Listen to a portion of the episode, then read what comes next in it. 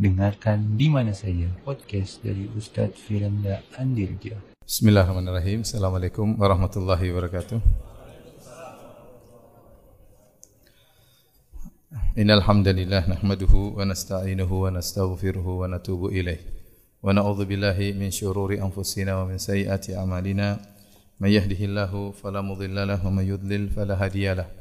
Wa asyhadu an la ilaha wahdahu la. وأشهد أن محمدا عبده ورسوله لا نبي بعده. يا أيها الذين آمنوا اتقوا الله حق تقاته ولا تموتن إلا وأنتم مسلمون.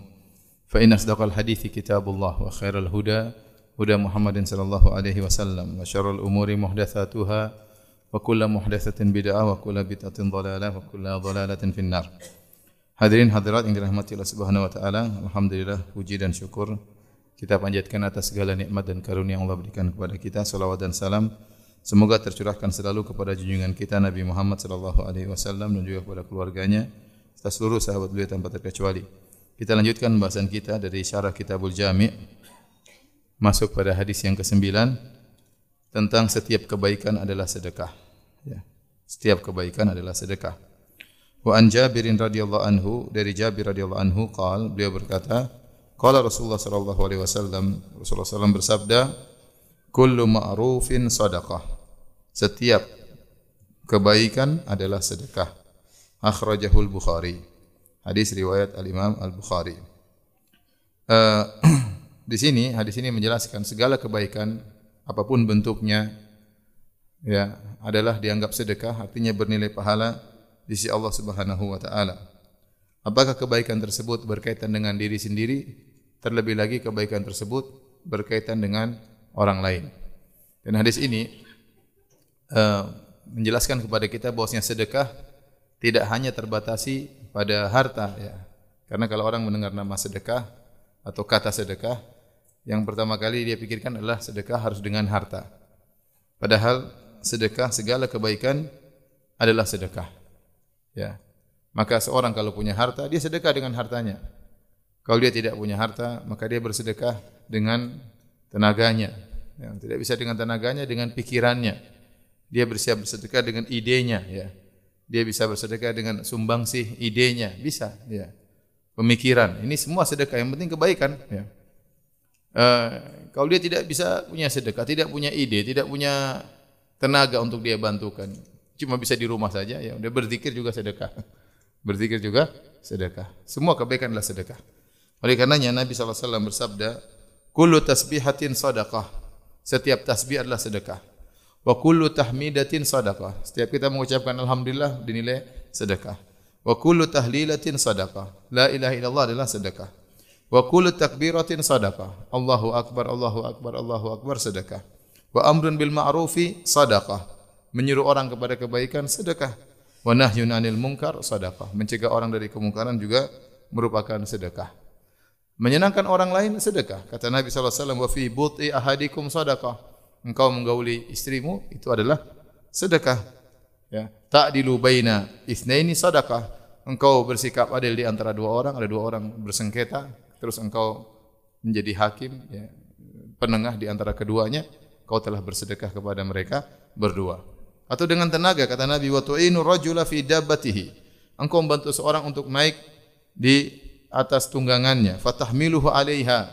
Mungkin orang tersebut sulit untuk naik di atas tunggangannya, di atas kudanya, di atas ontanya, maka kau bantu dia untuk naik di atas tunggangannya. Au tarfa'ulahu 'alaihi mata'ahu. Atau dia ingin mengangkat barang di atas tunggangannya, dia tidak kuat, kau bantu angkat. Sedekah kata Nabi itu juga sedekah. Sedekah dengan apa? Tenaga, ya, sedekah dengan tenaga. Sedekah dengan kata-kata. Kata Nabi SAW, wal kalimatu tayyibatu sadaqah. Kata-kata yang baik adalah sedekah. Ya sudah, apalagi semua kebaikan sedekah. Dari sini ini hiburan bagi orang-orang yang enggak punya duit ya. punya duit sedekah dengan harta, oke, okay. santai nanti duduk di rumah satu miliar tulis ceknya ambil sedekah itu, masya Allah. Ya. ya kalau enggak punya duit ya sudah banyak cara sedekah, kata-kata yang baik ya. Kemudian menyenangkan hati orang, bantu orang dengan tenaga, membantu orang dengan ide, dengan pikiran, ya, menyenangkan hati orang, bersikap adil di antara dua orang bersengketa, semua kebaikan sedekah. Ya. Tabassumuka fi wajhi akhika sedekah. Engkau senyum di depan saudaramu sedekah. Senyum juga apa? Sedekah. Ya, kalau tidak bisa dilakukan semuanya di rumah zikir sendiri juga sedekah ya. Ini hiburan bagi orang-orang yang punya duit ya. Kemudian juga tantangan bagi kita agar kita bersedekah dengan sebanyak mungkin. Kalau kita mampu untuk masuk dalam pintu-pintu kebaikan, berbagai macam pintu kebaikan lakukanlah. Tapi tatkala kita ingin berbuat kebaikan, jangan kita bebani kita di luar kemampuan kita. Sebagian orang semangat ya. Ini terjadi ya punya proyek-proyek kebaikan banyak, tapi dia terlalu banyak proyeknya, dia tidak mampu melakukan proyek-proyek kebaikan tersebut. Ya. Program-program kebaikan tersebut tidak mampu dia lakukan. Kalau Allah sudah bukakan satu kita pintu kebaikan, kita geluti pintu kebaikan tersebut dengan baik. Nah, ada sisa waktu kita buka pintu-pintu kebaikan yang yang lain. Tapi yang Allah berikan pada kita, kita geluti. Makanya kata para ulama, amal itu, amalan-amalan soleh itu seperti arzak, seperti rezeki. Ada orang dibukakan pintu sebagai dokter, ada orang dibukakan pintu rezeki sebagai pengusaha, ada orang dibukakan pintu rezeki sebagai pegawai, ada orang pintu rezeki sebagai supir, macam-macam pintu rezeki. Ya. Demikian amal soleh demikian. Ada orang dibukakan pintu dakwah, ada orang dibukakan pintu nuntut ilmu, ada orang dibukakan pintu sedekah, ada orang dibukakan pintu sholat malam, sholat malam luar biasa, ada orang dibukakan pintu puasa sunnah. Dia puasa kayaknya puasa Daud, sudah dia masih mampu, cuma puasa Daud yang paling top ya. Kalau bisa puasa tiap hari dia juga mampu, cuma ya sudah. Ya. Biar hemat juga di rumah. Kebetulan nggak punya duit. Kalau tiap hari puasa juga mampu sebenarnya, tapi ya, aturannya paling top cuma puasa apa? Daud alaihi salam. Jadi ada orang dibukakan seperti itu. Ya, tidak semua orang dibukakan pintu-pintu kebaikan. Ada, tapi jarang. Contoh Abu Bakar radhiyallahu anhu, dibukakan pintu sedekah, pintu kebaikan dalam segala hal. Banyak ya. Sampai Nabi SAW bertanya, bertanya kepada para sahabat, Man asbaha minkum shaiman? Siapa di antara kalian yang tadi pagi sudah mulai pagi hari ini puasa? Abu Bakar ana. Ya. Man tabi'a minkumul janazah? Siapa yang hari ini mengikuti janazah, ngelayat janazah, ngantar ke kuburan? Kata Abu Bakar, saya. Ya. Kemudian kata Nabi SAW, Man ada minkum maridhan? Siapa di antara kalian yang uh, menyenguk orang sakit? Kata Abu Bakar, saya. Man atama minkum miskinan. Siapa yang hari ini beri makan kepada fakir miskin? Kata Abu Bakar, saya. Subhanallah. Semuanya tanya saya, saya, saya. Kata Nabi, majtama'na fi mri'in ila dakhalal jannah. Tidak mungkin perkara ini berkumpul pada seorang kecuali masuk surga. Abu Bakar dibukakan pintu amal banyak. Coba saya tanya sama antum. Siapa yang hari ini puasa? Ada yang katakan Siapa yang hari ini menyungguh, menyungguh orang sakit? Ada yang katakan? Enggak ada juga. Siapa yang kasih makan orang fakir miskin hari ini? Enggak ada juga. Ya. Siapa yang enggak ada, enggak ada, enggak ada. Ada yang jawab? Siapa yang puasa? Saya. Kasih makan orang miskin? Saya. Menjenguk orang sakit? Saya. Karena istrinya sakit. dia miskin. istrinya dikasih makan sama dia. Jadi ada orang tapi tidak semua orang dibukakan pintu-pintu kebaikan yang yang banyak. Di antaranya Abu Bakar. Di antaranya para ulama menyebutkan seperti Ibnu Mubarak. Ibnu Mubarak rahimahullah taala seorang alim ahli hadis Kemudian dia juga sangat dermawan, punya harta yang banyak. Dia juga mujahid fisabilillah. Subhanallah, banyak sekali kebaikan yang dia miliki. Namun tidak semua orang bisa seperti seperti itu. Nah, kalau kita dibawakan satu pintu kebaikan, kita geluti ya. Dan kita tidak perlu meremehkan kebaikan orang lain. Ya. Kita dibawakan, dia punya pintu kebaikan, saling kita saling berusaha menggeluti dan apa namanya berbuat sebaik-baiknya dalam pintu kebaikan yang Allah bukakan pada pada kita. Oleh karena Imam Malik pernah dikirimi surat oleh seorang ulama yang lain yang dia berjihad di jalan Allah Subhanahu wa taala. Menasihati Imam Malik. Kata Imam Malik bahwasanya amal soleh itu arzak, rezeki. Apa yang Allah bukakan pintu apa pintu kebaikan yang Allah bukakan kepadamu tidak lebih baik daripada pintu kebaikan yang bukakan bagiku. Imam Malik sibuk berdakwah sibuk nuntut ilmu, sibuk dia punya majelis hadis. Nah, sementara ada sebagian orang yang mungkin meremehkan apa yang dia sedang geluti. Kata Imam Malik, pintu kebaikan yang Allah bukakan bagimu tidak lebih baik, tidak mesti lebih baik daripada pintu kebaikan yang dibukakan bagiku. Ya. Jadi ada orang seperti itu, masya Allah. Ya.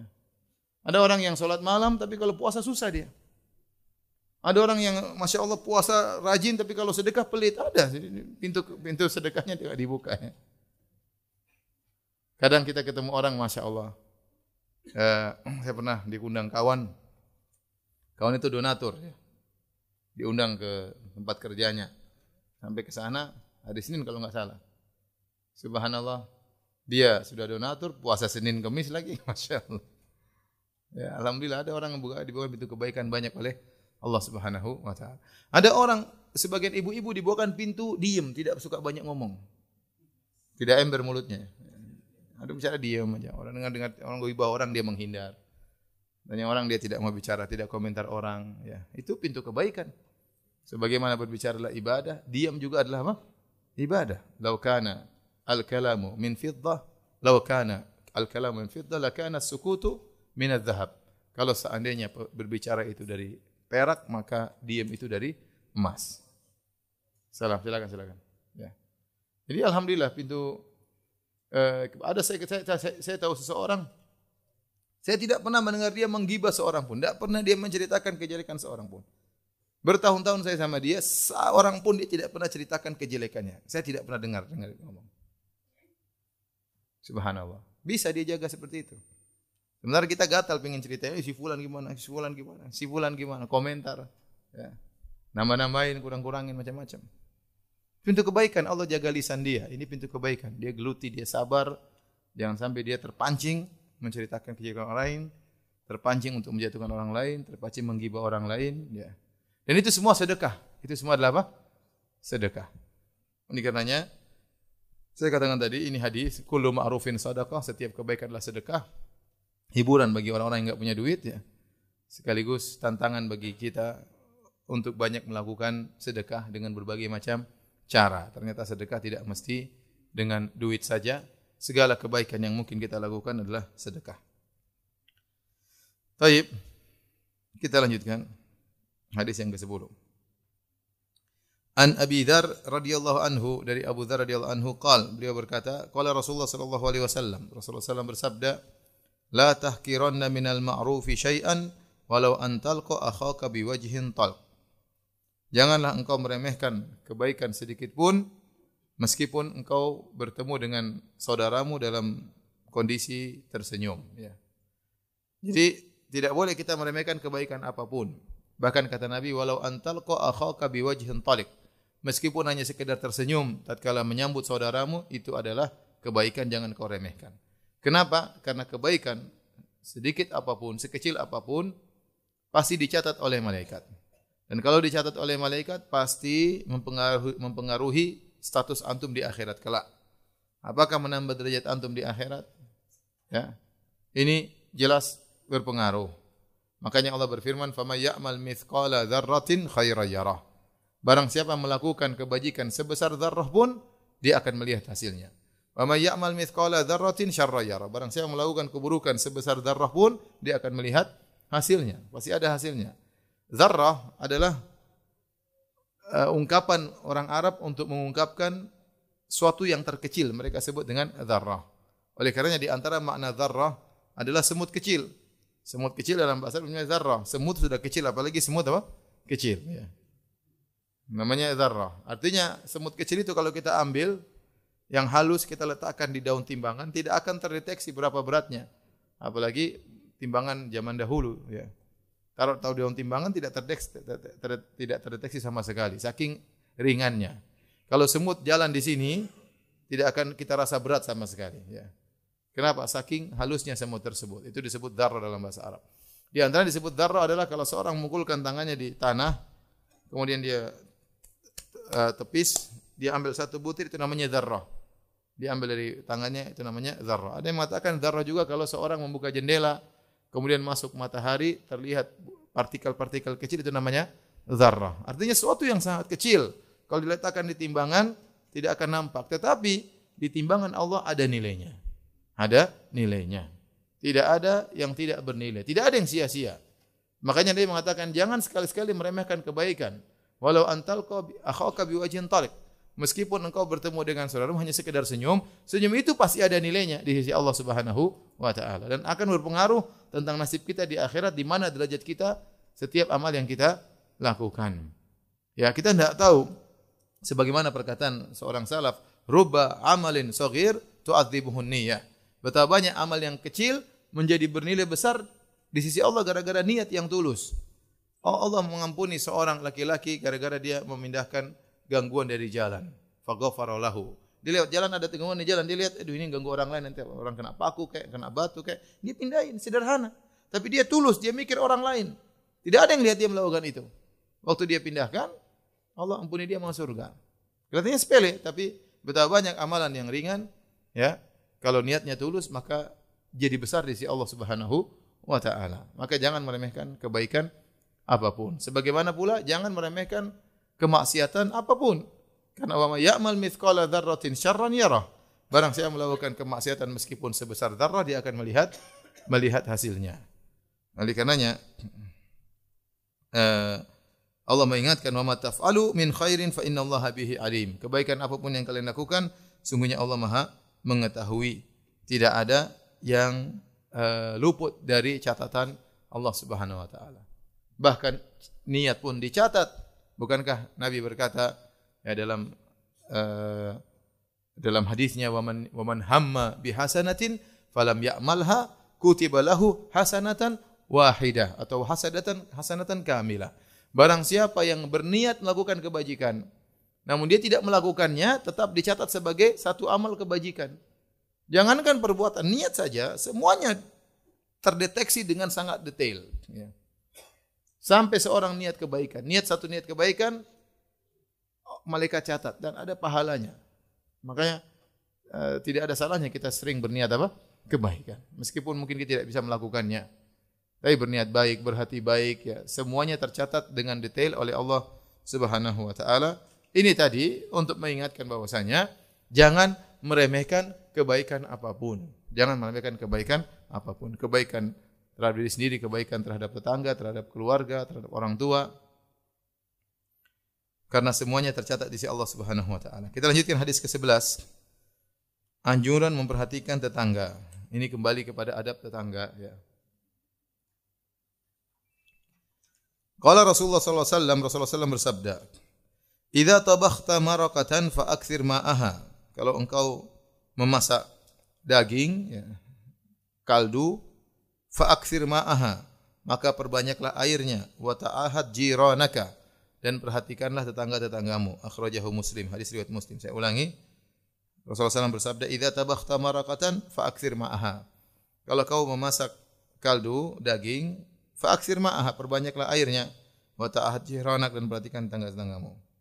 Di sini marakah itu kaldu ya. Orang makan misalnya masak kambing, kuahnya itu disebut dengan marak ya.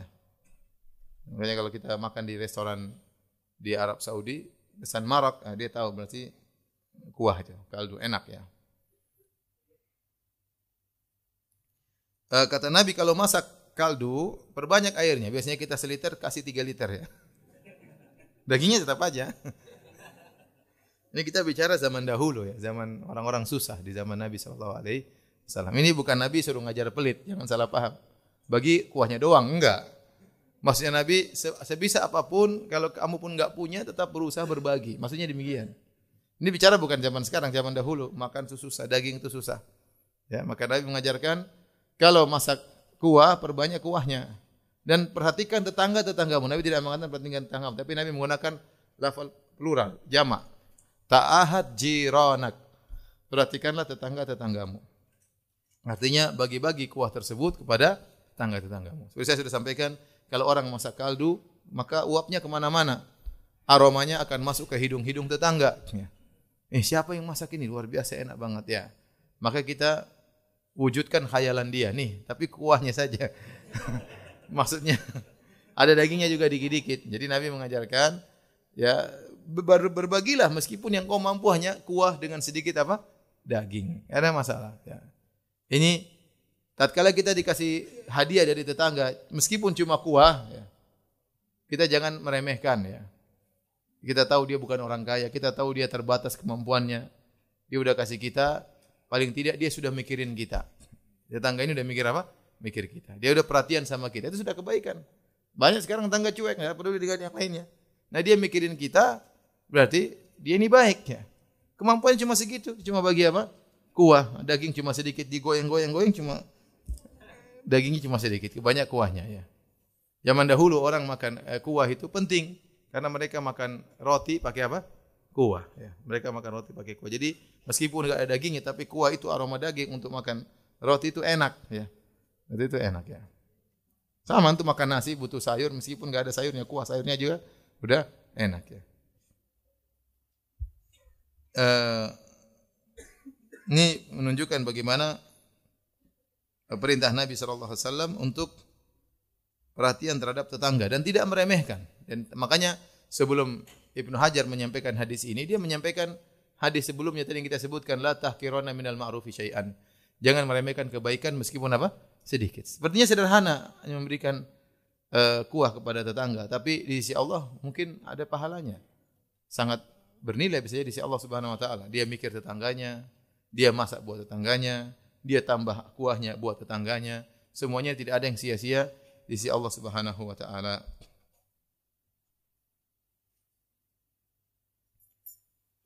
Baik, kita lanjutkan hadis berikutnya. Hadis ke-12 tentang menghilangkan penderitaan sesama muslim, menghilangkan penderitaan sama muslim. An Abi Hurairah radhiyallahu taala anhu an Nabi sallallahu alaihi wasallam dari sahabat Abu Hurairah dari Nabi sallallahu alaihi wasallam beliau berkata man nafasa an muslimin kurbatan min kurabid dunya barang siapa yang mentanfis yaitu mengurangi penderitaan seorang muslim yang lain dari penderitaan-penderitaan dunianya nafasallahu anhu kurbatan min kurabi yaumil qiyamah. Maka Allah akan menghilangkan penderitaannya dari penderitaan-penderitaan hari kiamat. Wa man yassara ala mu'sirin yassarallahu alaihi fid dunya wal akhirah. Barang siapa yang memudahkan seorang yang kesulitan, ya, maka Allah akan mudahkan dia di dunia maupun di akhirat. Wa man satara ala muslimin, barang siapa yang menutup aib seorang muslim, satarallahu alaihi fid dunya wal akhirah, Allah akan menutup aibnya di dunia maupun di akhirat. Wallahu fi aunil abdi maka al abdu fi auni akhihi. Sungguhnya Allah senantiasa menolong seorang hamba jika hamba tersebut senantiasa menolong saudaranya. Saya ulangi Nabi bersabda, "Man nafasa an muslimin kurbatan min kurabid dunya nafasallahu an kurbatan min kurabi yaumil qiyamah." Barang siapa yang menghilangkan penderitaan seorang muslim yang lain penderitaan dunia, Allah akan menghilangkan penderitaannya penderitaan di akhirat. Barang siapa man yassara ala mu'sirin, barang siapa memudahkan orang yang kesulitan, yassarallahu alaihi fid dunya wal akhirah. Allah akan mudahkan urusan di dunia dan akhirat. Wa man satara ala muslimin barang siapa yang menutup aib seorang muslim, satarallahu alaihi fid dunya wal akhirah, maka Allah akan tutup aibnya dunia dan akhirat. Wallahu fi aunil abdi maka al abdu fi auni akhihi. Sungguhnya Allah senantiasa menolong seorang hamba selama seorang hamba menolong saudaranya. Hadis ini merupakan salah satu dalil tentang kaidah yang sangat agung dalam syariat yaitu al jaza min jinsil amal. Bahwasanya balasan sesuai dengan perbuatan. Balasan sesuai dengan perbuatan. Ini bukan bukan hukum karma ya, enggak. Ini berkaitan dengan kita kita sendiri. Kita berbuat keburukan, kita akan dibalas dengan keburukan tersebut. Kita melakukan kebajikan, kita akan dibalas dengan sejenis kebajikan yang kita lakukan. Ya. Balasan sesuai dengan perbuatan. Ada empat perkara yang Nabi sebutkan di sini. Yang pertama, man nafasa an muslimin kurbatan min kurabid dunya nafasallahu anhu kurbatan min kurabi yaumal qiyamah. Barang siapa yang meringankan nafasa yaitu meringankan. Tadinya seorang sesak bernafas, maka dia melakukan nafasa tanfis sehingga nafasnya mulai lega. Oleh karenanya yang disebut dengan nafasa, barang siapa yang nafasa itu tidak harus menghilangkan uh, penderitaan secara total. Bisa jadi kita membantu saudara kita, kita mengurangi penderitaannya dari 100% menjadi 70%. Enggak ada masalah. Berarti kita sudah membantu. Ya, misalnya dia punya terlilit utang, kita tidak bisa bayarkan dia 100%, kita bayarkan 50%, berarti dia sudah mengurangi penderitaannya. Mungkin dia sakit, kita nggak bisa membayar obatnya secara total, kita bayar sebagian yang kita mampu, itu sudah meringankan bebannya. Jadi mau saya, tidak harus kita bantu orang, tidak harus berhasil 100%. Kita bantu keberhasilan kita cuma 5%, 10%, 15%, semuanya bernilai di sisi Allah Subhanahu wa taala. Tidak ada yang sia-sia di sisi Allah Subhanahu wa taala. Makanya Nabi mengatakan barang siapa yang menghilangkan penderitaan seorang muslim di dunia, Allah akan hilangkan penderitaannya di hari kiamat. Dalam hadis ini Nabi tidak berkata, barang siapa yang Allah hilangkan penderitaannya di dunia, Allah akan hilangkan penderitaan barang siapa menghilangkan penderitaan saudaranya di dunia, Allah akan hilangkan penderitaannya di dunia. Tapi Allah tapi Nabi mengatakan Allah akan hilangkan penderitaannya di akhirat. Di hari kiamat. Kenapa? Karena penderitaan hari di dunia ini Sungguh tidak ada bandingannya dengan penderitaan pada hari kiamat kelak. Di dunia seorang menderita menderitanya paling kelaparan, kehausan, terlilit utang, ya. Penderitaan menderita tapi tidak separah penderitaan di akhirat. Tidak ada apa-apanya, ada bandingannya. Manusia dikumpulkan di padang mahsyar, matahari jarak satu mil, panas terik sehari seperti 50 ribu tahun. Siapa yang kuat? Ya. Maka penderitaan dunia ini nggak ada bandingannya dengan penderitaan akhirat. Dan amal sedikit Allah balas dengan besar. Kata Allah barang siapa menghilangkan penderitaan seorang muslim di dunia, dia akan dihilangkan penderitaannya pada hari kiamat kelak. Ya. Karena saya, saya tadi penderitaan hari hari kiamat berat. Malam barzah sudah berat, ketemu malaikat mungkar dan nakir diuji, dibangkitkan dalam kondisi telanjang bulat, kemudian matahari jarak satu mil, kemudian belum dihisap, belum dimizan, suruh lewat sirat, banyak sekali penderitaan harus dilewati oleh seorang menjalani perjalanan hidupnya menuju surga atau neraka jahanam. Nah, kalau kita hilangkan penderitaan seorang muslim, kita akan ditolong oleh Allah pada hari kiamat kelak. Maka hadirkan hadis ini dalam hati kita. Ada orang susah kita bantu. Ada orang ya seperti kata seorang sahabat kalau nggak salah Ibnu Abbas ya. Ada orang dia menderita semalaman dia berpikir siapa yang harus saya datangi. Dia malu mungkin mau datang tidak datang setiap orang mungkin orang bantu dia. Dia mikir saya mau minta tolong sama siapa ya. Dia mikir semalaman suntuk. Saya mau minta tolong sama siapa? Ternyata besok dia milih antum, maka jangan kecewakan dia. Jangan kecewakan dia. Kalau kita mampu, kalau nggak mampu lain cerita. Dia sudah semalam untuk milih siapa yang harus saya datangi untuk saya minta tolong. Kita tahu orang ini orang ini orang yang menjaga harga dirinya, tapi dalam kondisi terdesak. Nah, kalau dia ternyata mengutarakan kesedihannya kepada kita, saatnya kita berusaha mendapatkan pahala. Ya, Berarti Allah bukakan pada kita pintu kebaikan. Kalau kita punya uang kita bantu, kita punya tenaga kita bantu. Kalau enggak punya kita ucapkan kata-kata yang baik. Mohon maaf. Semoga Allah memudahkan urusanmu. Saya kebetulan lagi tidak punya. Saya lagi kosong misalnya ya. Saya ingat waktu saya dulu pernah ceramah tentang keutamaan memberi hutangan kepada orang lain ya. Bahwasanya Nabi bersabda, "As-salafu yajri majra syatri sadaqah." Orang yang memberi hutangan, pahalanya seperti setengah sedekah. Kalau seorang menghutangkan orang lain satu juta, seakan-akan dia bersedekah lima ratus ribu. Ya, meskipun nanti dikembalikan juga. Meskipun dikembalikan. Jadi nilai memberi hutangan kepada orang itu setengah nilai apa? Sedekah. Saya ceramah. Semangat waktu itu. Habis saya ceramah, ada orang datang ketuk pintu. Assalamualaikum. Ustadz, ada apa? To the point aja. Saya mau pinjam uang sama Ustadz. Kenapa? Saya punya utang Ustaz. Berapa sekian? Saya bilang ya akhi qadarullah. Utang saya lebih banyak daripada antum. Tapi saya ngomong baik-baik ya. Saya tidak bilang ente ini Ustadz malah dipinjamin duit enggak.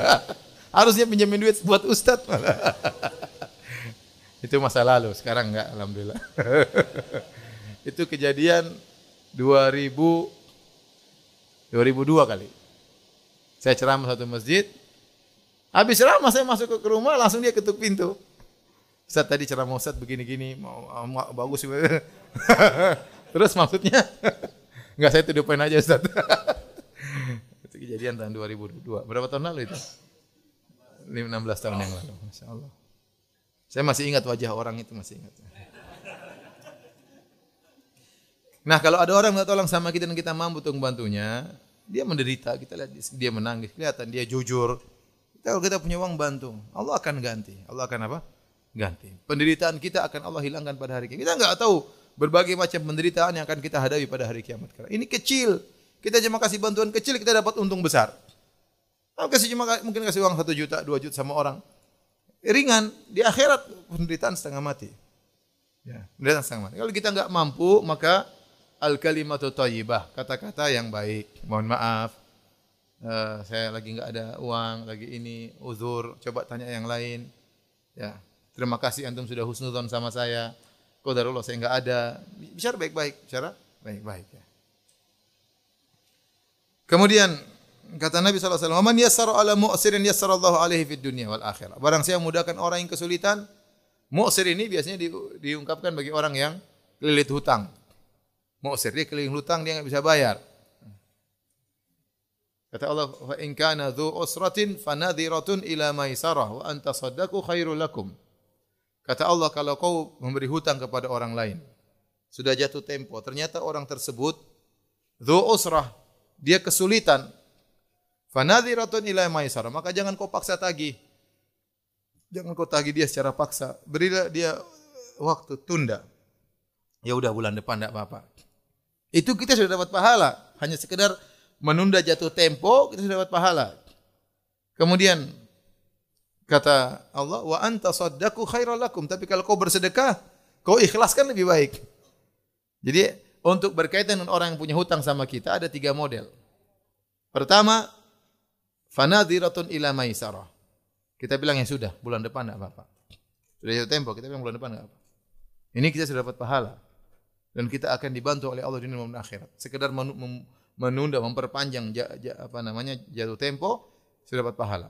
Yang lebih baik daripada itu kita bersedekah. Sedekah ada dua. Sedekah kita gugurkan, kita ikhlaskan sebagian. Utang dia satu juta, kita bilang udah bayarlah lima ratus ribu, tidak apa-apa. Saya punya mampu lima ratus ribu, ya udah lima ratus ribu yang lainnya lunas. Enggak usah kau pikirkan lagi. Ini sudah sedekah. Atau kita ikhlaskan semuanya. Kasih satu, enggak usah, enggak usah bayar.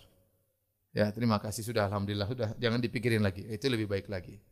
Kalau kita mampu. Kalau nggak mampu ya udah, boleh buat. Bulan depan ya, bayar ya. Sudah dapat pahala. Nah, dapat pahala ya. Subhanallah. Ada orang-orang seperti itu baik ya. Saya pernah punya hutang sama orang 130 juta kalau nggak salah. Saya bayar cicil 10 10 mungkin saya baru bayar 40 masih tinggal 90 pas saya mau cicil lagi kata dia nggak usah. Syukran kata saya. Padahal saya nggak ceramain.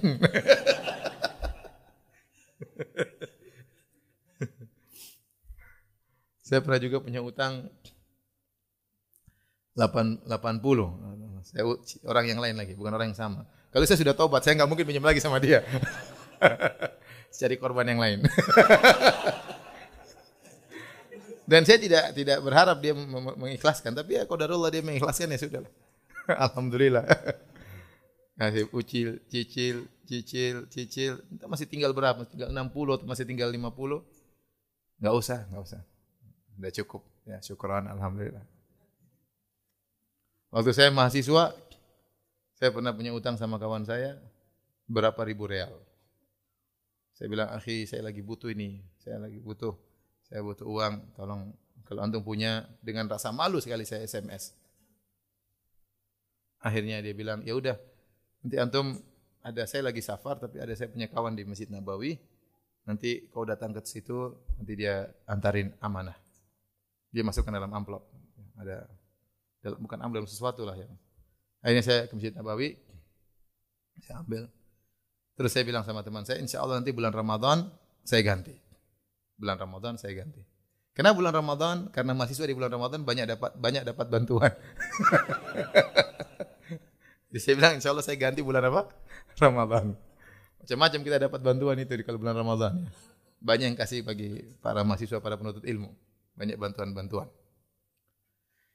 Subhanallah pas bulan Ramadan saya dapat 3000 real ya utang saya kalau 3000 real. Saya telepon kawan saya orang Saudi. Karena kalau saya pinjam sama orang Indonesia sama, di mereka juga nggak punya. Mungkin saya lebih kaya daripada mereka. Ada teman saya orang Saudi jadi korban sudah saya telepon dia. Pas Ramadan kemudian saya telepon dia. Assalamualaikum, namanya namanya Nasir bin Ghazi Ar-Ruhaili. Sekarang dosen di Universitas Madinah. Saya telepon dia, kita masih mahasiswa bareng-bareng waktu itu. Saya telepon, "Akhi, gimana Firanda?" Ya. Saya mau bayar utang. Langsung dia matikan HP. Saya telepon lagi dia matikan HP. Zaman dulu belum ada WhatsApp ya. Saya telepon lagi dia matikan HP. Aduh, ini orang gimana sih? Ya udahlah, mungkin dia lagi sibuk atau apa. Tahu-tahu dia kirim SMS sama saya. Dia bilang, "Akhi Firanda, eh, di antara amal soleh adalah menyenangkan hati orang lain." Ya. Dia bukan bilang saya menyenangkan hatimu, enggak. Dia enggak bilang gitu. Tunggu dulu, dia bilang di antara amal soleh menyenangkan hati apa? Orang lain. Dan apa yang saya kasih sama kamu itu adalah hadiah dari saya buat kamu.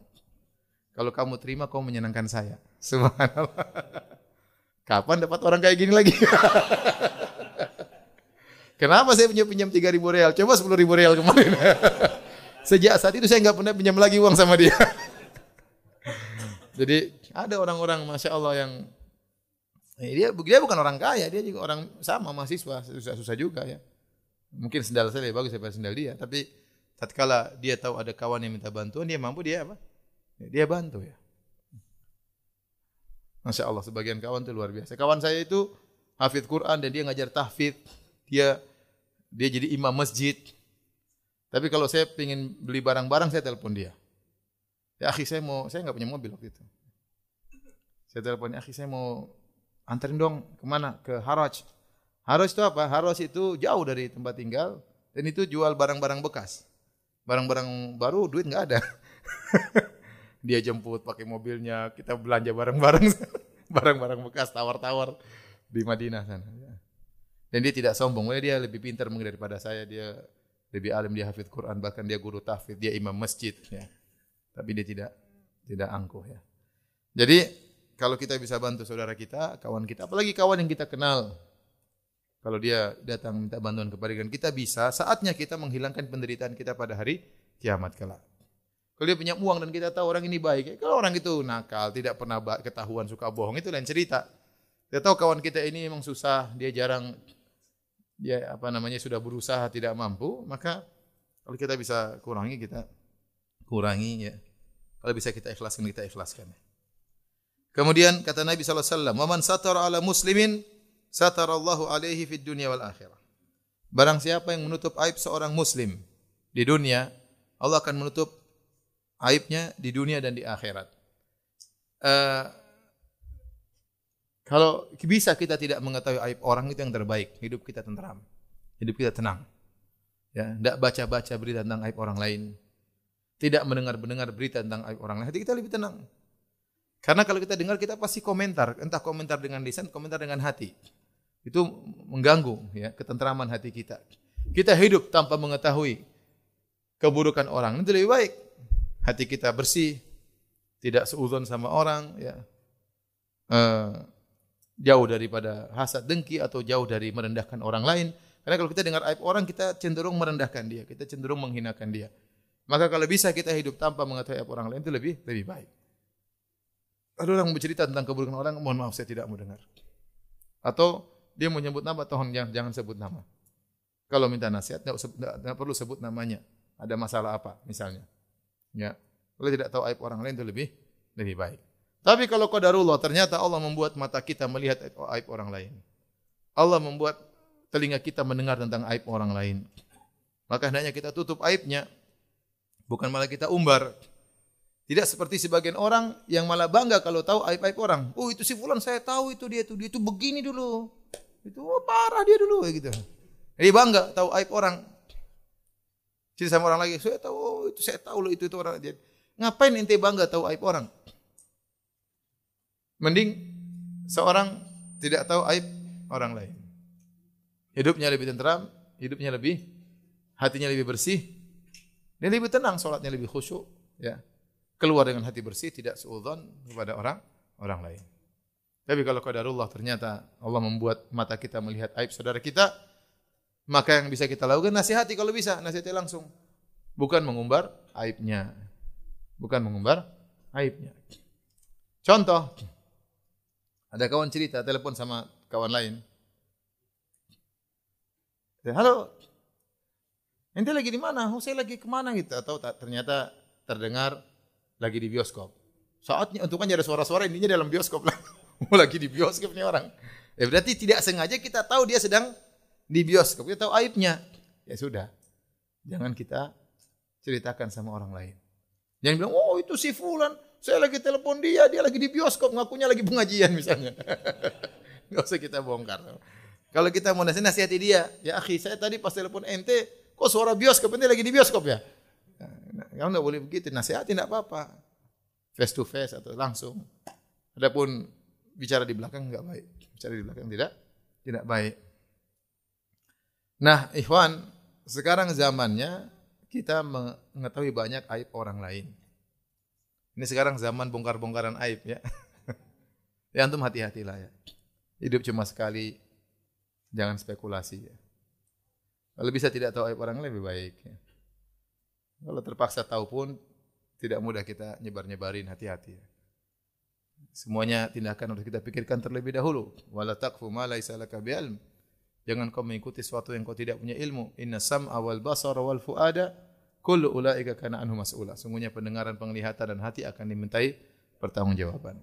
Hal itu baik, silakan lakukan, tapi kamu harus yakin apa yang kau lakukan ini baik. Kalau ragu-ragu kemudian melanggar harga diri orang lain, hati-hati ya.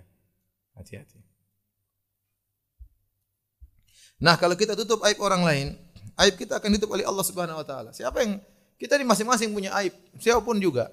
Saya punya aib yang antum tidak tahu. Banyak bukan sedikit, banyak. Banyak aib-aib saya istri saya tahu, antum tidak tahu. Ya. Banyak bukan sedikit, ya. Tapi alhamdulillah Allah tutup. Allah tutup. Di antara agar Allah bisa tutup aib kita, kita tutup aib orang lain. Jangan ember, sik ngomong. Ibu-ibu terutama ibu-ibu ini. Ya ember gayung semua dari situ ya. Udah ngumpul bisik-bisik empat orang. Ah, udah pasti ceritain orang lain itu. Pasti ngerumpi orang orang lain. Oh, tetangga saya itu begini begini begini. Oh iya iya, tetangga saya juga udah. Suami saya ngerumpin suaminya, ngerumpin aib suaminya dibongkar, aib tangannya dibongkar, aib temannya dibongkar, lama-lama aib ustadznya pun dia bongkar. Tutup aibnya.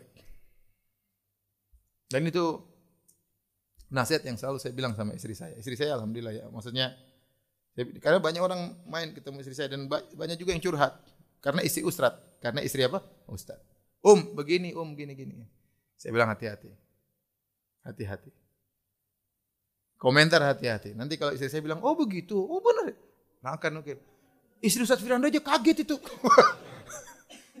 Udah, ekspresinya harus dijaga. Jangan sampai mendukung atau enggak mendukung. Dan saya sering bilang, kalau ada orang curhat sama kamu tentang kebaik, keburukan orang, nanti satu hari kamu juga akan diceritain keburukannya sama orang. Hati. Jadi, nah ini ini penyakit ibu-ibu ya. Kalau bapak-bapak sih enggak sih. Bapak-bapak itu kalau ketemu ngobrolnya lain. Ya. Ngobrol bisnis, poligami, macam-macam. tidak menceritakan ya jarang lah ibu-ibu itu yang kita khawatirkan khawatirkan ibu itu bagaimana ibu itu begini itu bagaimana ibu itu begini kita khawatirkan itu akhirnya aib-aib orang kita bongkar. Suatu saat Allah akan bongkar aib kita. Kalau Allah tidak bongkar di dunia yang repot Allah bongkar di akhirat. Aib Allah bongkar akhirat di hadapan khalayak. Seorang mukmin pada hari kiamat kelak, kalau dia punya aib, Allah akan bongkar tapi antara Allah dengan dia saja, yang lain tidak tahu. Kata dalam hadis fayudunihi, Allah akan mendekatkan seorang mukmin. Ya fayadau kanafahu maka Allah tutup visitor Allah tutup dia. Tidak ada yang tahu antara Allah dengan dia saja. Seolah mengatakan bukan kau pernah bermaksiat begini bukan kau pernah bermaksiat begini bukan. Allah bongkar aibnya. Tetapi antara Allah dengan dia saja. Tapi kalau seorang suka bongkar aib orang lain Allah akan bongkar aibnya di hadapan khalayak pada hari kiamat. Sangat memalukan. Di hadapan tetangga-tangganya, di hadapan guru-gurunya, di hadapan murid-muridnya, di hadapan teman-temannya, keluarganya. Jadi kalau kita ingin aib kita ditutup, maka eh, apa namanya? tutup aib orang lain. Ada seorang Syekh Abdul Razak pernah cerita, ada seorang datang ketemu Syekh. Syekh saya mau bicara Syekh. Kata Syekh silakan. Syekh ada Syekh Fulan bilang Anda begini begini begini begini begini. Kata Syekh, Ya, terima kasih ya. Itu baru sedikit aib saya yang dia tahu. Aib saya yang dia tidak tahu lebih banyak. Langsung orang itu nangis kata Syekh. Jadi apa namanya? Kita berusaha nutup aib orang dan agar kita ditutup aibnya oleh Allah di dunia maupun di di akhirat. Kemudian yang terakhir kata Allah Subhanahu wa taala, kata Nabi sallallahu alaihi wasallam bikin kaidah Wallahu fi aunil abdi maka al abdu fi auni akhihi. Allah senantiasa menolong seorang hamba selama seorang hamba menolong saudaranya. Ini sudah hukum alam sunnatullah. Anda menolong orang, Anda akan ditolong orang. Subhanallah. Itu benar ya. Banyak kejadiannya. Anda menolong orang, Anda akan ditolong orang. Bahkan sejenis seperti yang Anda lakukan. Persis. Persis. Dan itu menunjukkan Tuhan itu ada. Dan Tuhan maha mengetahui. Dan Allah akan balas sesuai dengan apa yang kita lakukan. Banyak hal, tapi tidak mungkin saya ceritakan di sini. Tapi para hadirin hadirat Allah Subhanahu wa taala, selama Anda menolong saudara Anda, Allah akan menolong Anda dengan semisal yang Anda tolong, cepat atau lambat. Bisa jadi dua tahun berikutnya, bisa jadi tiga tahun, bisa jadi lima hari berikutnya, bisa jadi bulan depan. Tapi itu benar-benar terjadi. Ya. Anda harus yakin hal tersebut. Ini yang mengabarkan Nabi Shallallahu Alaihi Wasallam. Maka dari sini, ya kita tahu bahwasanya eh, di antara cara agar kita dibantu oleh Allah adalah kita membantu orang lain. Kita membantu orang lain. Taib, kita lanjutkan hadis berikutnya. Wa an ibni Mas'udin radhiyallahu anhu dari sahabat Ibnu Mas'ud radhiyallahu anhu qal. Beliau berkata, qala Rasulullah sallallahu alaihi wasallam, Rasulullah sallallahu bersabda, "Man dalla ala khairin falahu mithlu ajri fa'ilihi." Barang siapa yang menunjukkan kepada kebaikan, bagi dia seperti pahala orang yang melakukannya. Hadis riwayat Muslim. Saya ulangi, barang siapa yang menunjukkan kepada kebaikan, bagi dia seperti pahala orang yang melakukannya. Hadis riwayat Muslim. Ini juga hadis menakjubkan betapa luas kasih sayang Allah Subhanahu wa taala. Betapa luas pintu pintu kebaikan, pintu pahala Allah buka. Kalau orang tidak mampu membantu orang lain dengan harta, tidak mampu membantu orang lain dengan tenaga, tidak mampu membantu, membantu orang lain dengan dengan perkataan atau dengan apa, dia bisa menunjukkan kebaikan. Dia bisa share kebaikan, dia bisa arahkan itu pengajian bagus, ikut di sana bagus. Dia tunjukkan kebaikan. Ya. Dia bisa share tulisan yang bagus ya. Dengan niat semoga benar-benar dibaca oleh orang tersebut ya. Maka kalau orang itu amalkan dia dapat pahala. Dia dapat pahala. Perhatikan hadis ini. Kata Nabi SAW, Man dalla ala khairin. Man di situ adalah isim syarat. Barang siapa. Dan ini memberikan faedah keumuman dalam bahasa Arab. Barang siapa, siapa pun, laki-laki, perempuan yang menunjukkan kepada kebaikan, ustadz atau bukan ustadz, ya. Siapa pun, orang tua, anak muda, dalla ala khairin yang menunjukkan kepada kebaikan, kebaikan apa pun, kebaikan dunia, kebaikan akhirat. Pokoknya dia tunjukkan kebaikan. Kemudian dilakukan oleh orang lain, falahu mithlu ajri fa'ilihi. Maka dia dapat pahala seperti orang yang mengamalkannya. Hadis ini, hadis Abu Mas'ud ini Al-Ansari kalau kita kembali kepada konteks hadisnya secara secara lengkap kita akan dapati ya eh, bahwasanya orang yang dapat pahala cuma yang menunjukkan saja. Artinya tidak harus dia keluarkan biaya, tidak harus dia keluarkan dana untuk membantu orang lain.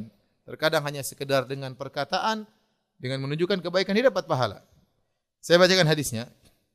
An Abi Mas'udin Al-Ansari qal Ja'a rajulun ila Nabi sallallahu alaihi wasallam. Ada seorang datang menemui Nabi sallallahu alaihi wasallam. Faqala inni ubdi' bi. Orang ini datang kepada Nabi dia berkata, "Ya Rasulullah, ontaku tidak bisa lagi aku bawa untuk aku tunggangi untuk berjihad atau untuk amal soleh. Fahmilni, berikan tungganganlah kepada berikanlah tunggangan kepadaku untuk aku berjihad misalnya. Aku butuh tunggangan. Ontaku sudah tidak bisa lagi. Nabi berkata, "Ma indi, saya tidak punya tunggangan untuk saya berikan kepadamu." Nabi biasanya kalau diminta, Nabi pasti kasih. Tapi qadarullah waktu itu Nabi tidak punya apa-apa. Dia minta tunggangan, kemudian Nabi tidak bisa bantu. Kata Nabi, "Ma indi, saya tidak punya." Faqala rajulun ada laki-laki lain berkata, "Ya Rasulullah, ana adulluhu ala man yahmiluhu." Ya Rasulullah, aku akan tunjukkan kepada dia siapa yang bisa kasih dia tunggangan. Faqala Rasulullah sallam man ala khairin falahu mithlu ajri fa'ili. Barang siapa yang menunjukkan kepada kebaikan bagi dia seperti pahala orang yang mengamalkannya. Saya ingin ajak antum sekalian untuk merenungkan hadis ini. Hadis ini ada lelaki pertama, lelaki kedua, lelaki ketiga. Laki-laki pertama yang minta dikasih bantuan tunggangan untuk berjihad misalnya. Dia butuh onta, butuh kuda untuk berjihad. Kata dia, onta saya sudah nggak bisa saya tunggangi. Atau kuda saya tidak bisa tunggangi. Mungkin sakit, mungkin mati. Saya butuh tunggangan untuk berjihad. Kata Nabi SAW, saya tidak punya sesuatu untuk membantumu. Datang lagi kedua. Dia berkata, "Ya Rasulullah, saya akan tunjukkan dia kepada orang yang bisa kasih tunggangan, kepada orang ketiga." Akhirnya ditunjukkan tuh yang punya tunggangan ini orang ketiga. Ada A, ada B, ada C. Saya ulangi A yang butuh tunggangan. B tidak punya tunggangan tapi dia mengatakan saya akan tunjukkan kepada yang punya tunggangan. Yang punya tunggangan apa sih? Si C. Lantas A pergi ke C dapat tunggangan. Yang dapat pahala bukan cuma C saja. B ini nyunjukin aja dapat pahala. Kata Nabi, "Man dalla ala khairin Barang saya menunjukkan kepada kebaikan, bagi dia pahala orang yang mengamalkannya. Subhanallah, cuma nunjukin doang. Ada orang bangun masjid gak punya duit. Kita kenal orang kaya, dermawan. Kita bilang, eh sini. Ente mau bangun masjid, ente minta sama si fulan. Biasanya dia kasih. Pergi dapat, kita juga dapat pahala bangun masjid. Bukan cuma dia. Bukan cuma dia. Yang punya duit protes, ya enak aja cuma nunjukin. Enggak usah protes, pahala ente dapat saya juga dapat. Kecuali saya dapat ente enggak dapat. Itu dapat bareng-bareng. Dan pahala saya tidak mengurangi pahala ente. Kalau pahala saya mengulangi para antum, ente boleh protes sama Allah, enggak kok. Ya saya bagian tunjukin, ente bagian bangun. ente dapat pahala, saya juga dapat pahala. Ingat ya, ini hadis bukan ngajarin kita pelit. Ente minta duit sana, ente punya duit sama dia aja. Bukan gitu maksudnya. Kalau ente nggak punya duit, boleh tunjukkan sama orang. Kalau ente punya duit, ente yang bang, sumbang long. Begitu maksudnya. Ya. Asal cuma bagian tunjuk-tunjukin aja, ente pelit. Bagi dapat pahala, bagian tunjukin-tunjukin saja. Ini dalil bahwasanya, ya, bahwasanya Allah maha maha baik, ya, bahwasanya pahala Allah bagi begitu banyak kepada siapa yang Allah kehendaki, baik yang menyumbang, baik yang menunjukkan. Ya. Oleh karenanya kalau kita sudah bergerak dalam dalam dakwah, semua harus ikhlas ya. Semua insya Allah dapat pahala ya. Karena tim ya, apakah panitianya, apakah yang menyediakan sarananya, ya. apakah sang ustadznya, apa yang mengatur uh, mengatur parkirannya, semuanya yang penting tim kita tim bareng-bareng. Kata Allah wa ta'awunal birri wa taqwa, hendaknya kalian saling tolong menolong dalam kebajikan dan ketakwaan. Ya, semuanya dapat pahala. Tidak mesti yang berbicara pahala lebih banyak daripada yang ngatur parkiran. Dan tidak mesti yang ngatur parkiran lebih banyak pahala daripada yang berbicara. Kita enggak itu pahala urusan Allah. Ya, saya cuma tugasnya datang menyampaikan ceramah ya. Yang yang menjadikan ini terjadi kajian banyak banyak tim ya. Masing-masing Allah tanggung pahalanya ya. Bisa jadi pahala orang yang tidak dikenal lebih banyak daripada orang yang di, dikenal. Tergantung keikhlasan masing-masing ya. Jadi dari sini kita tahu betapa besar pahala para sahabat. Karena para sahabatlah yang menukil ayat-ayat Al-Quran dan menukil hadis-hadis Nabi sampai kepada kita. Mereka lah yang memberi petunjuk kepada kita kebaikan melalui perantara para sahabat. Sehingga seluruh amal yang dilakukan oleh kaum muslimin lari kepada para sahabat. Kalau tidak ada para sahabat, tidak sampai hadis-hadis kepada kita. Dari sini kita tahu bahwasanya orang yang paling mulia adalah Muhammad sallallahu alaihi wasallam. Seluruh amal soleh yang kita lakukan yang nunjukin siapa? Rasulullah sallallahu alaihi wasallam. Seluruhnya. Yang nunjukin kepada kita amal soleh adalah Rasulullah sallallahu alaihi wasallam. Oleh karenanya apa pun yang kita lakukan kebajikan semuanya ngalir kepada siapa? Nabi sallallahu alaihi wasallam. Semuanya. Oleh karenanya para ulama sebagian ulama menegur orang yang mengirim Al-Fatihah kepada Nabi. Enggak perlu ente kirim-kirim. Ente baca Al-Fatihah pahalanya langsung sampai kepada Nabi. Karena yang ngajarin ente Al-Fatihah siapa? Nabi sallallahu alaihi wasallam. Nabi sallallahu alaihi wasallam. Karenanya dalam peristiwa Isra dan Mi'raj, tatkala Nabi naik ke lantai ke langit ke-6, naik ke langit ke-6, ingin bertemu dengan Allah pada langit ke-7 di Sidratul Muntaha. Tatkala Nabi melewati langit ke-6, Nabi bertemu dengan Nabi Musa alaihissalam. Seorang nabi yang sangat mulia. Begitu Nabi naik ke lantai tujuh, Nabi Musa menangis. Menangis. Ditanya, wa ma? Apa yang buat kau menangis, wahai Musa? Kata Nabi Musa, bu'itha ba'di gulamun. Diutus seorang pemuda setelahku, anak muda yang umurnya lebih pendek daripada aku, tapi pengikutnya lebih banyak daripada pengikutku. Bukannya Nabi Musa hasad, tidak. Tetapi karena banyaknya pengikut Nabi SAW mengangkat derajat siapa? Nabi SAW. Mengangkat derajat Nabi SAW. Kita berdakwah, Cari pengikut, tapi jangan cari pengikut dengan cara yang salah. Karena kalau pengikut kita semakin banyak, pahala kita semakin banyak. Tapi bukan tatkala kita tidak dapat pengikut, akhirnya kita menggunakan cara-cara yang haram, Ya udah daripada orang nggak ikut, ya udah kita bikin konser di masjid misalnya. Supaya orang datang ngaji misalnya ya. Sambil ada break dance di depan misalnya ya. Anak muda datang ya. Bukan begitu, cari pengikut tapi cari pengikut yang benar. Tapi kita cari pengikut. Makanya Nabi ke sana sini ceramah sana sini, datangi orang, datang kabilah-kabilah supaya orang mau mendengar. Kenapa? Karena setiap orang yang masuk Islam pahalanya lari kepada siapa? Nabi SAW. Makanya tadi sampai Nabi Musa menangis tatkala tahu Nabi Muhammad SAW pengikutnya lebih banyak daripada Nabi Musa. Dia, maka tidak benar juga orang mengatakan kita tidak cari pengikut. Enggak, kalau tidak pengikut ngapain kita berdakwah? Tapi jangan cari pengikut dengan cara yang haram. Itu tidak boleh. Ya. Itu tidak diperbolehkan. Taib. Sudah atau lanjut? Nah, sudah siang. Tanya jawab ya. Hah? Satu lagi, satu lagi. Biar besok bab yang baru. Hadis terakhir. Wa Ibnu Umar radhiyallahu taala anhuma dari sahabat Ibnu Umar radhiyallahu anhu an Nabi sallallahu alaihi wasallam qaal Nabi sallallahu alaihi wasallam bersabda man ista'adzakum billahi fa'idhuhu barang siapa yang ber, perlindungan kepadamu dengan menyebut nama Allah maka lindungilah dia wa man sa'alakum billahi fa'atuh barang siapa yang minta kepada engkau dengan menyebut nama Allah maka berikanlah. Wa man ata ilaikum ma'rufan fakafi'uhu. Barang siapa melakukan kebaikan kepadamu maka balaslah setimpal kebaikan tersebut. Fa illam tajidu, kalau kau tidak bisa balas kebaikannya, fad'u lahu maka doakan dia.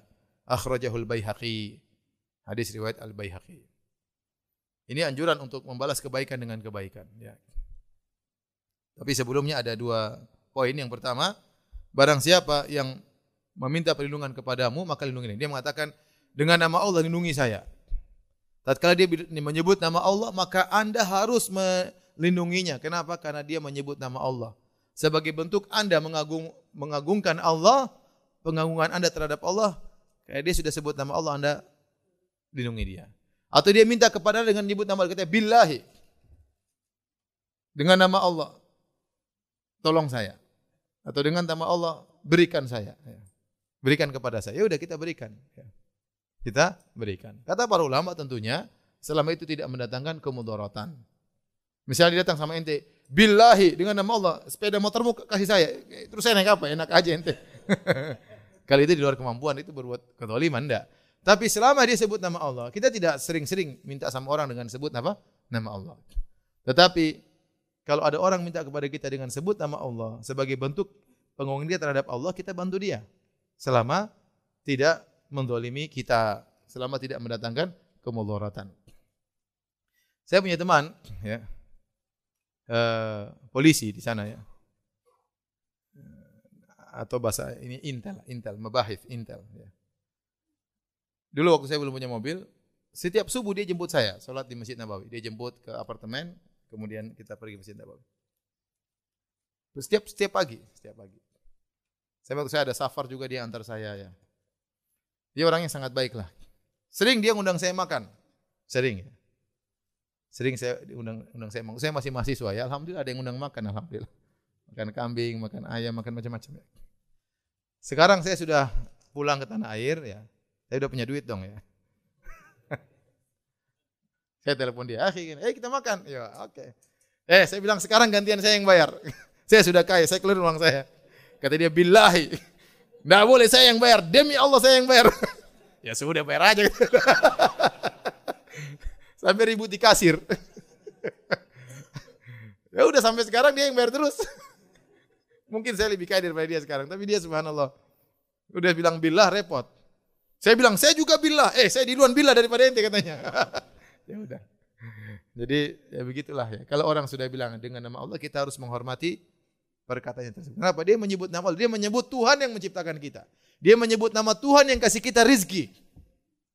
Ya, kalau kita menurut kita ada masalah dan kita mampu kasih, Allah akan menilai itu dengan kenapa dia sebut nama Tuhan.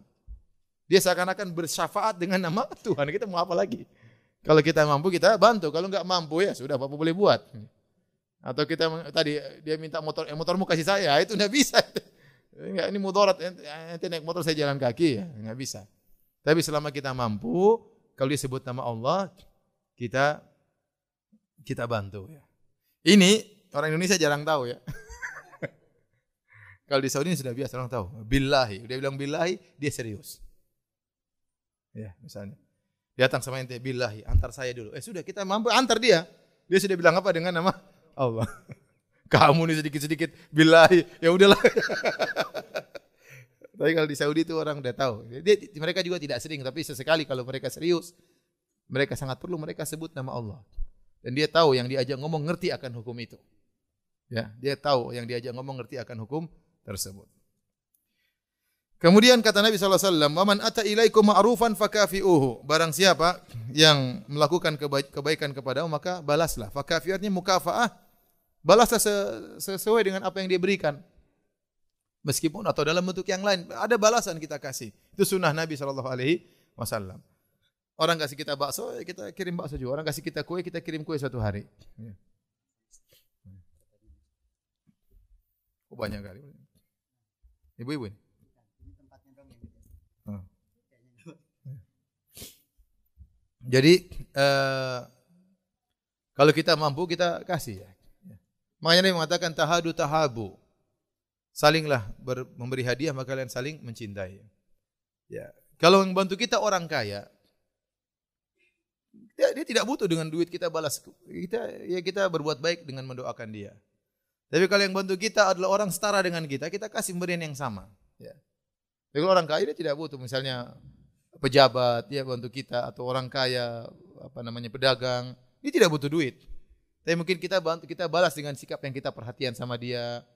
Kalau dia panggil ke rumahnya kita datang misalnya, ya kita kasih pengajian sama dia. Misalnya demikian. Artinya tidak mesti kita balas setara karena ter terkadang dia tidak butuh dengan itu semua. Dia butuh bantuan dari sisi yang lain. Kalau kita nggak mampu kata Nabi, fa ilam tajidu, kalau kalian tidak mampu membalas kebaikan orang tersebut, fad'uhu lahu, maka doa berdoalah untuknya.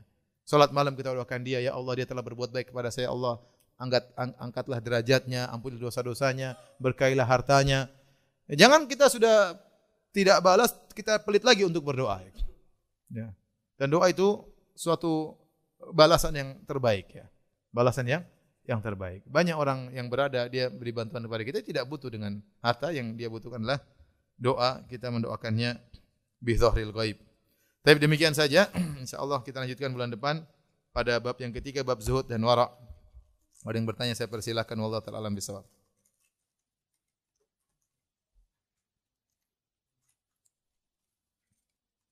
Ustadz ada Anak ada kawan yang pernah mendengar kisah tentang Dajjal.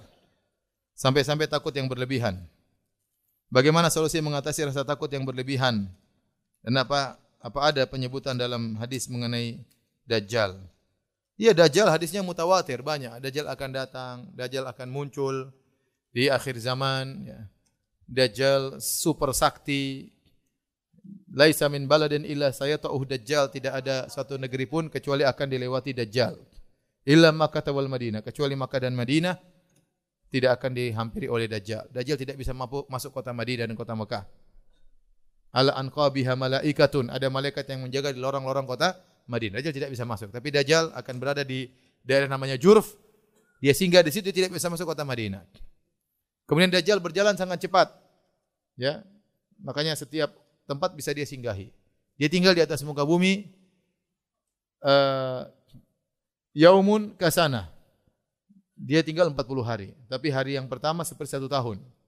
Satu tahun, benar-benar satu tahun. Jadi satu siang, satu malam itu rasanya 365 hari. Wa yaumun, dan Allah mudah. Allah bisa uh, terbitkan matahari dari barat menuju timur. Allah bisa membuat matahari lambat bergerak. Semudah bagi Allah Subhanahu wa taala. Kemudian kata Nabi sallallahu alaihi wasallam, "Yaumun ka syahrin." Satu hari seperti sebulan. Wa yaumin wa yaumun ka jum'ah, satu hari seperti seminggu. Wa sairu ayamihi ka ayamikum. Dan sisa harinya seperti yaitu hari ke empat dan sampai hari 40 seperti hari-hari biasa, 24 jam. Dan uh, Dajjal kalau berkata kepada langit, uh, ya ma'u amtiri, langit yang tidak menurunkan hujan, ya turunkan hujan, maka turun hujan. Wa ya ardu ambiti, kalau dia berkata kepada bumi yang kering, tumbuhkanlah tumbuhan, maka akan tumbuh dan itu fitnah yang paling besar. Ya, makanya dia mengaku Tuhan. Zaman sekarang saja ada orang dukun-dukun kecil-kecil aja, kerocok-kerocok orang sudah beriman. Ya. Ya, baru bisa ngeluarin duit. orang udah percaya luar biasa. Sampai orang ber, apa yang yang dokter atau orang berpendidikan tinggi pun ketipu ya. Cuma gitu-gitu aja padahal. Apalagi kalau seperti Dajjal. Ya. Makanya fitnah Dajjal fitnah sangat luar biasa. Tetapi bukan berarti kalau kita bicara Dajjal ketakutan sampai sekarang muncul Dajjal muncul Dajjal. Hendaklah kita beriman. Kalau orang beriman akan ditolong oleh Allah Subhanahu wa taala.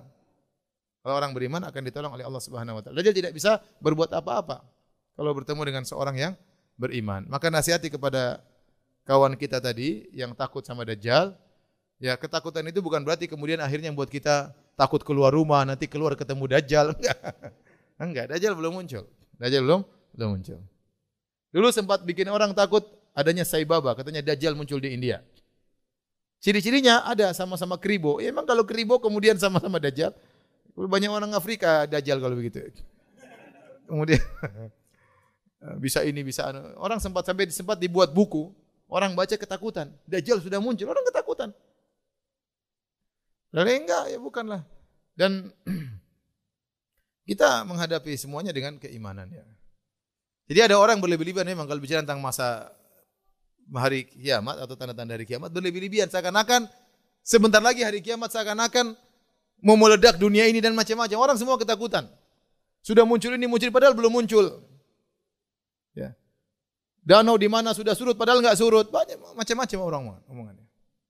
Sampai ada seorang dai pergi ke suatu negara. Saya pergi ke negara itu juga di luar negeri.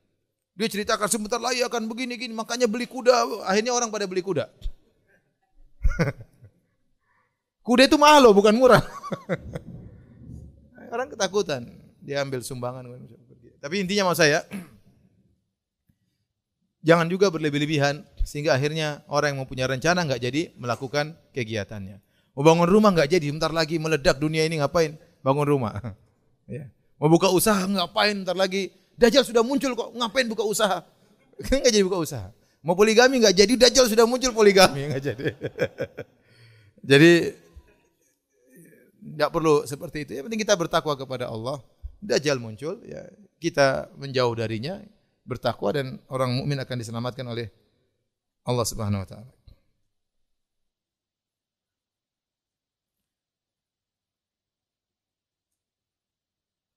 Tetangga belakang rumah dan ketua RT mempunyai mobil lebih dari satu, tapi tidak punya carport.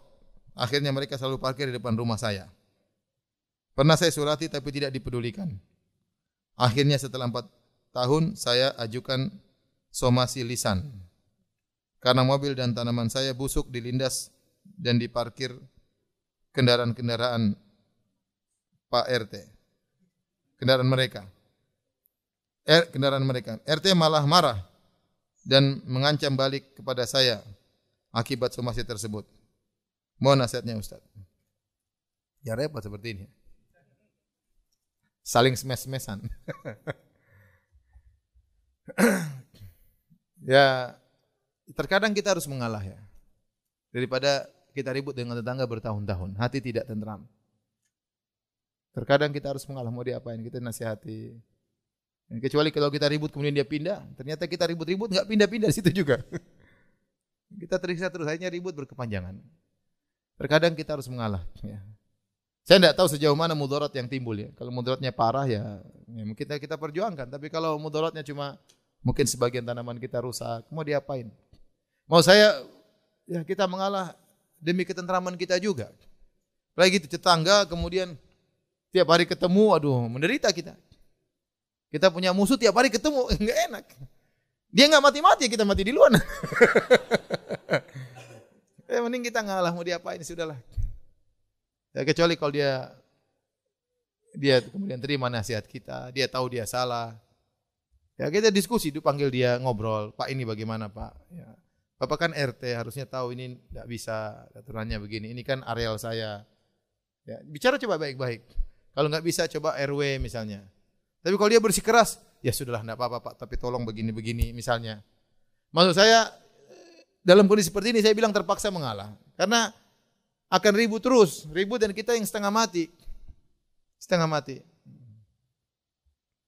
Makanya saya bilang kalau musuh jauh masih enak. Tapi kalau musuh dekat kita setengah mati. Coba kita musuhan sama orang di kantor, tiap hari ketemu dia. Jengkel kita. Tapi kalau kita punya musuh satu di Amerika mau maki-maki nggak pernah ketemu nggak ada masalah. Makanya paling menderita kalau kita ribut sama istri, ketemu terus tiap hari. udah kalau ribut sama istri kita mengalah aja deh. Ya udah udah. Kamu maunya apa? Udah udah. Damai ya. Iya tentram. Tapi kalau kita wah, udah tiap hari ketemu dia, istri cuma satu. Kalau dua masih mending. Satu aja.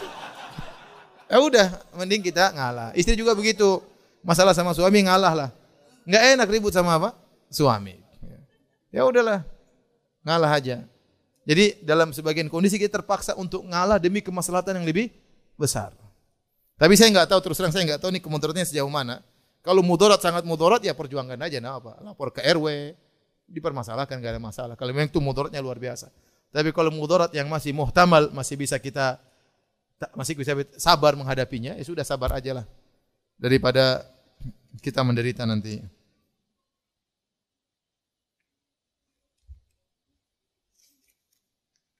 Maaf Ustaz tidak sesuai dengan topik. Saya dan keluarga suka sekali traveling, khususnya ke negara-negara Eropa. Masya Allah.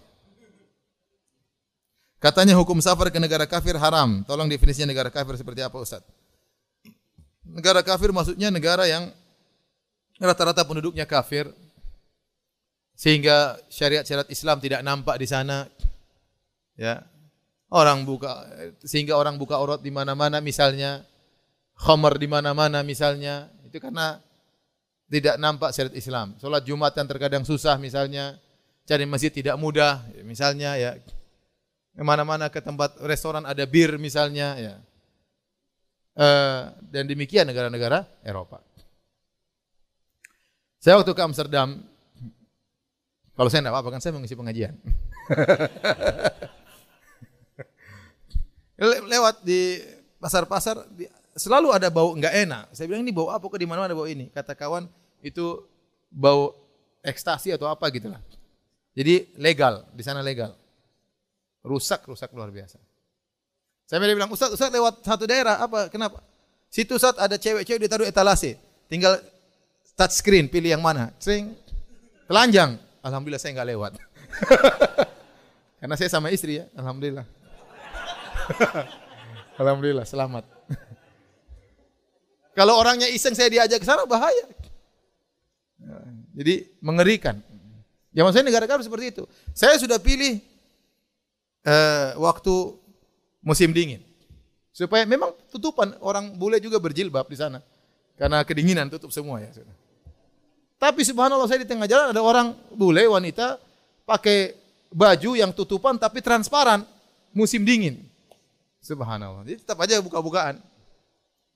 Anak saya jalan, tahu-tahu dia mak kita lagi jalan di trotoar, tahu-tahu anak saya lari, lepas masuk mana? Ada dingdong. Dia main, ternyata kasino. di pinggir jalan. Tempat main judi sih. Kira main dingdong sih. uh, Eropa kayak begitu. Ya. Ke Paris, Paris juga ya kayak gitulah. Jadi maksud saya negara kafir seperti itu. Makanya Nabi SAW mengatakan, Ana bariun mimman yukimu baina adhuril musyrikin. Aku berlepas diri dari orang yang hidup di tengah-tengah orang musyrikin. Kenapa? Karena parah, dia akan banyak melihat kemaksiatan. Dia kalau tinggal di sana akhirnya kalaupun dia selamat anak-anaknya belum tentu apa? Selamat. Saya pergi ke Australia ketemu dengan orang Indonesia pas bulan Ramadan, musim dingin juga. Ketemu dengan anak-anaknya buka puasa, sebagian tidak puasa dan santai-santai aja. Karena ngapain dia puasa? Teman sekelasnya semua kafir. Tidak ada yang puasa. Jadi pengaruhnya luar biasa. Jadi seorang janganlah ke sana kecuali benar-benar ada keperluan yang bisa dijadikan hujah di hadapan Allah. Misalnya pengen berobat, pengen belajar suatu ilmu tertentu, benar-benar kita ingin misalnya silaturahmi ada kerabat di sana ya. Jangan gara-gara pengen jalan-jalan Ah saya punya kerabat kok, padahal kerabat-kerabatan. Misalnya, jadi mau saya uh, memang banyak yang hobi dan banyak yang sudah ngaji akhirnya aduh Ustaz saya kita nggak bisa lagi ke Eropa Ustaz. Saya dulu dan itu banyak yang akhirnya ada sebagian anak-anaknya marah-marah. Papi ini sudah habis ngaji nggak pernah lagi jalan sekarang mau ke Madinah mau ke Madinah terus. Dia pengen ke Paris ke mana ke Swiss Swedia dan macam-macam. Jadi apa hukumnya bersafar ke sana? Saya bilang kalau tidak ada keperluan maka hukumnya haram. Kalau keperluan cuma jalan-jalan, hukumnya haram. Kalau cuma jalan-jalan ya. Kalau keperluan yang lain, maka silahkan. Ada maslahat, silahkan. Tapi kalau murni 100% itu jalan-jalan, maka tidak boleh. Pasti maksiat di sana. Masih maksiat.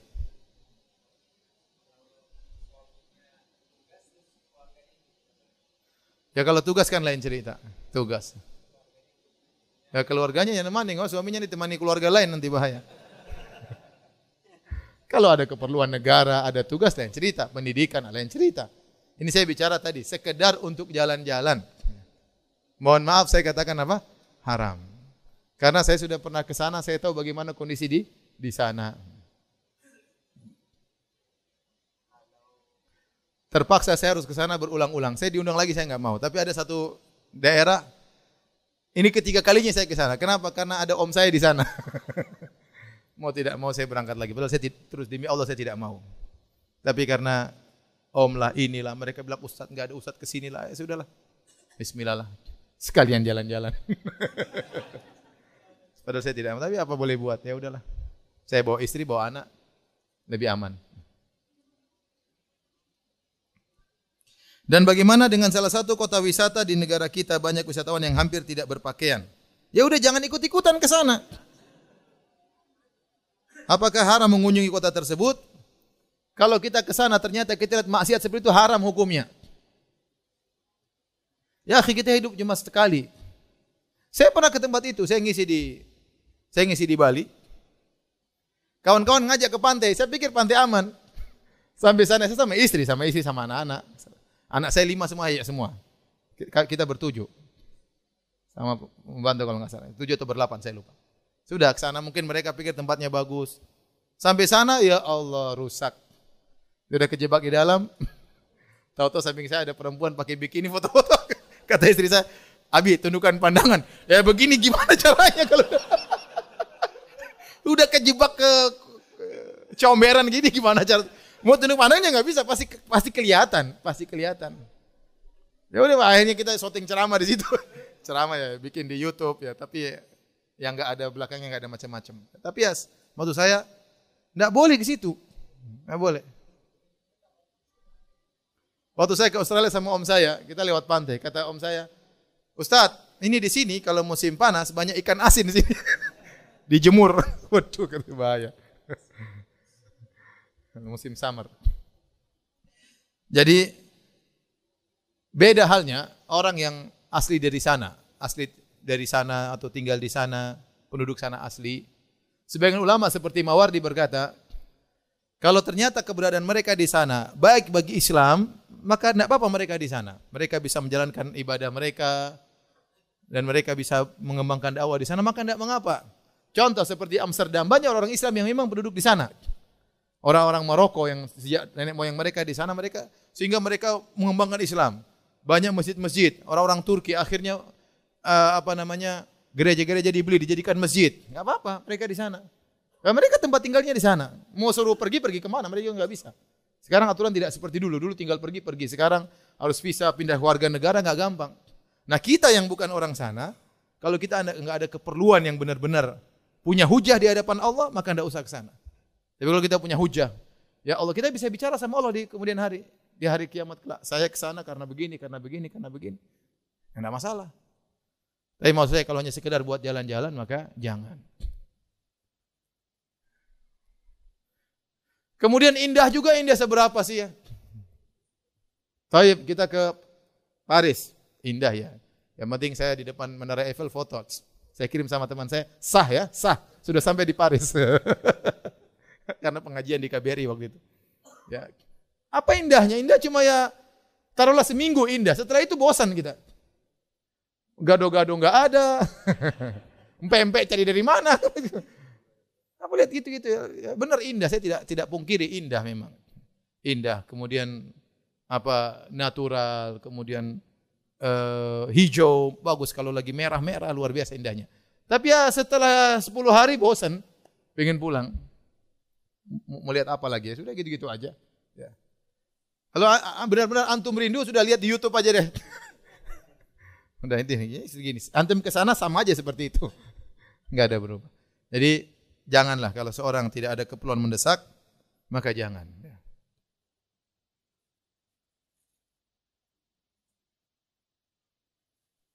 Bagaimana jika saya mengunjungi salah satu negara Eropa yang kabarnya negara kafir tapi saya kunjungi kota dengan mayoritas penduduknya Islam?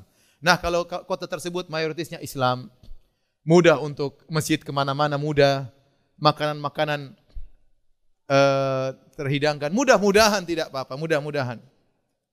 Mudah-mudahan sehingga dia meskipun pemerintahnya kafir tapi syiar Islam nampak di mana-mana, ya.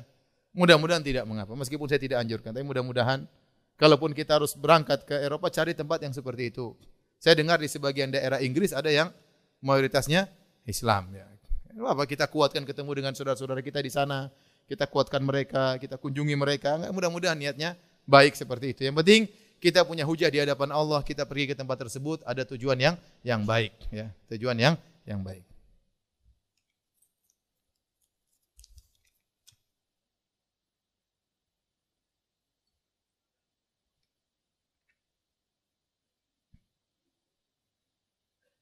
Dalam berbuat kebaikan atau beramal soleh, kita sebaiknya memiliki ilmu. Bagaimana pembagian waktu yang baik dalam 24 jam?